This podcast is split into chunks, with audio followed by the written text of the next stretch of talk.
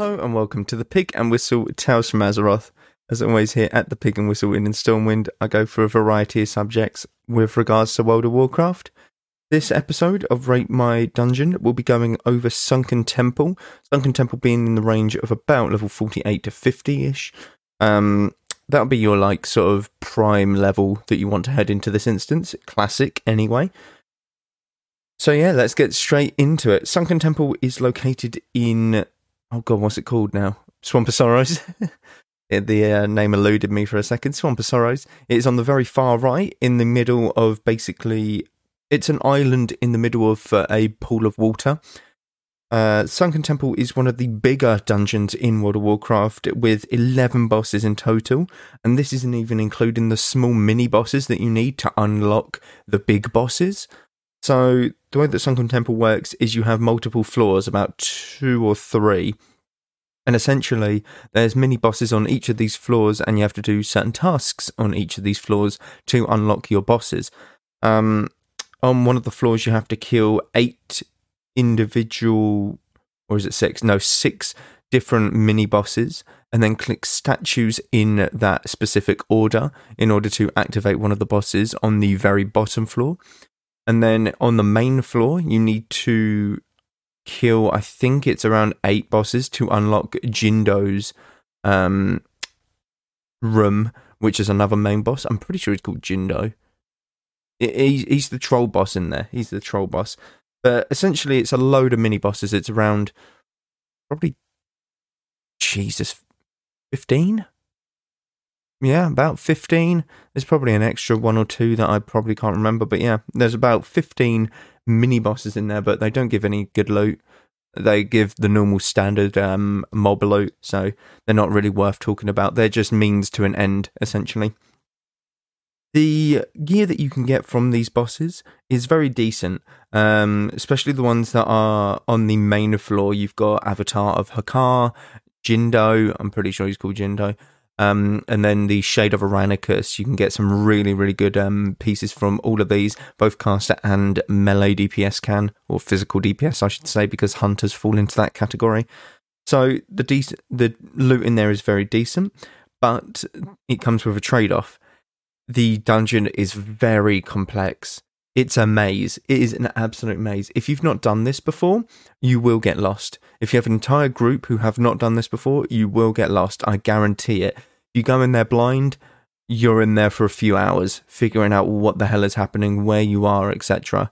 If you've done this a few times and are decent with your um what would you call it? Your navigation skills, that would be it then you can picture it in your head where you have to go, what you have to do, etc. It's one of them things that sticks with me. But if it, you were to go in here as a new player and you've just hit level 48, you would be very much overwhelmed with the amount of routes that you can take and where to go and what to do, etc. Obviously, you have to click these statues in a certain order to summon bosses, but uh, Wowhead has everything with regards to that. So if you do get stuck, look at Wowhead and they can help you out with the summoning of bosses. Or if you alternatively have alternatively have Atlas Loot as an add-on, I'm pretty sure it can tell you which statues that you need to click also. But very, very complex. One of the more complex dungeons. I spoke about Wailing Caverns being very complicated and being very much a maze. This is kind of worse than that because ultimately you've got different floors to it. You have different floors in Wailing Caverns, but you actually have three different floors in order to navigate the um sunken temple here. Essentially, it's something. It's something to behold. I would very much recommend going in there and seeing it for yourself because as soon as you walk in, you've got four different pathways that you can choose. You can choose to go left, you can choose to go, go top left, top right, or right. Exactly. Already you've got a 25% chance to go kind of the right way. Like, actually, more like 50. Two of them are the way to go. Um, the way to go, by the way, is top right or top left. Um, because that's what leads you to the statues. But you have to go up and down some stairs to kill mini bosses, to click statues and stuff. It, it's it's very complicated. I can't do it any justice. It's so complicated, in fact, that when they did the revamp, they took out, they gutted about 70% of the dungeon. They straight up gutted 70% of the dungeon. So it's just one floor now in retail um, with Jindo, Avatar of Hakkar, the Drake, the dragon bosses that spawn after these like bosses that you kill, and Shade of Eranikus and stuff. They absolutely gutted the entire maze part, the entire puzzle solving part, which is a bit of a shame because it's quite enjoyable. There's a lot of mobs that are up there, so it was a good XP farm. But essentially, yeah, they gutted 70% of the instance. Um, if you go into retail instance, the uh, retail version of Atal'Hakkar, uh, or Sunken Temple, as a lot of people know it, uh, you go into the middle of the room and there's a grate. You look. Wait, is there a grate? No, I'm pretty sure you can just fall down there. No, there is a grate. There's a grate in the retail version. There isn't one in um thingy version classic. But you can look down, and that was where one of the bosses spawned. Essentially, that was the lower half of the dungeon, which is quite cool to see that it's still there. But it's just a shame that you know you can't access it or you can't go up to the upper levels. Oh yeah, by the way, if you look up, you'll see the statues that are ultimately uh, around. Can you?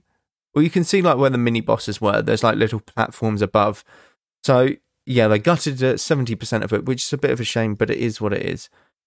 So overall, if I have to give a classic rating for this, I would give it a six or seven out of ten. Probably more leaning towards a six, purely on the basis that it is very, very complex and essentially if you're new to the game, it will be a bit of a difficult time navigating your way around, but it is good fun once you've understood the layout of the instance and uh, you know you have a handle on where you're going essentially because it makes for a lot of XP, it makes for good fun, makes for a long dungeon run which really does split up your questing time.